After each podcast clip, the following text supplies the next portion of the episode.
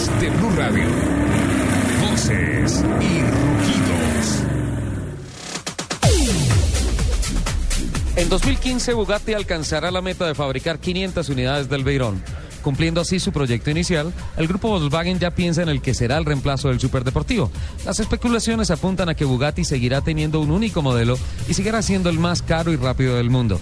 Será otro superdeportivo que podría ser un híbrido con un motor de 16 cilindros en W, capaz de generar 1.185 caballos de potencia y alcanzar 448 kilómetros por hora.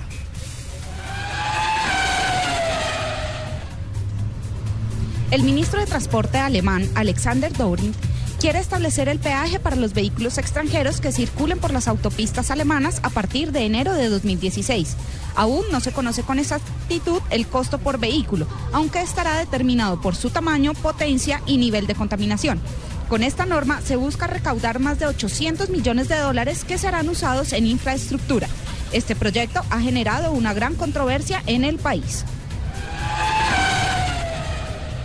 De acuerdo con el informe entregado por el Comité Automotor Colombiano, realizado conjuntamente con FENALCO y la ANDI, el primer semestre del año se matricularon 143.899 carros nuevos, para un crecimiento cercano al 5.3% con respecto al mismo lapso del año anterior.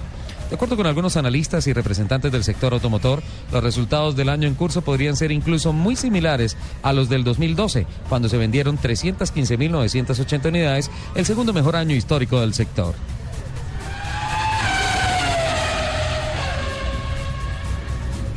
La calidad de la manufactura y ensamble en México irá a la alza gracias a la llegada de productores de vehículos de lujo como Audi, Mercedes-Benz, Infiniti y BMW, marcas que están comprometidas con plantas de ensamble de coches de alta gama en el país azteca.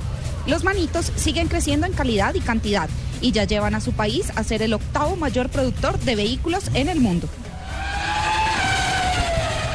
El balance comercial de Ford Colombia al término del primer semestre del año es más que positivo, tanto en volumen de ventas como en participación del mercado. Así se desprende de los registros en el RUND, donde se consta que fueron matriculados 8.786 vehículos Ford de todas sus referencias entre enero y junio de este año, cifra que representó para la marca un crecimiento de volumen de ventas del 23.5% con respecto al mismo periodo de 2013. La Federación Internacional de Fútbol Asociado FIFA ha expedido un veto a Nico Rosberg para usar un casco alusivo al título mundial de fútbol que consiguió su país, Alemania. El casco presenta los colores de la bandera alemana, las tres estrellas, la imagen de la copa y en los lados la imagen de la vista energizante de su equipo.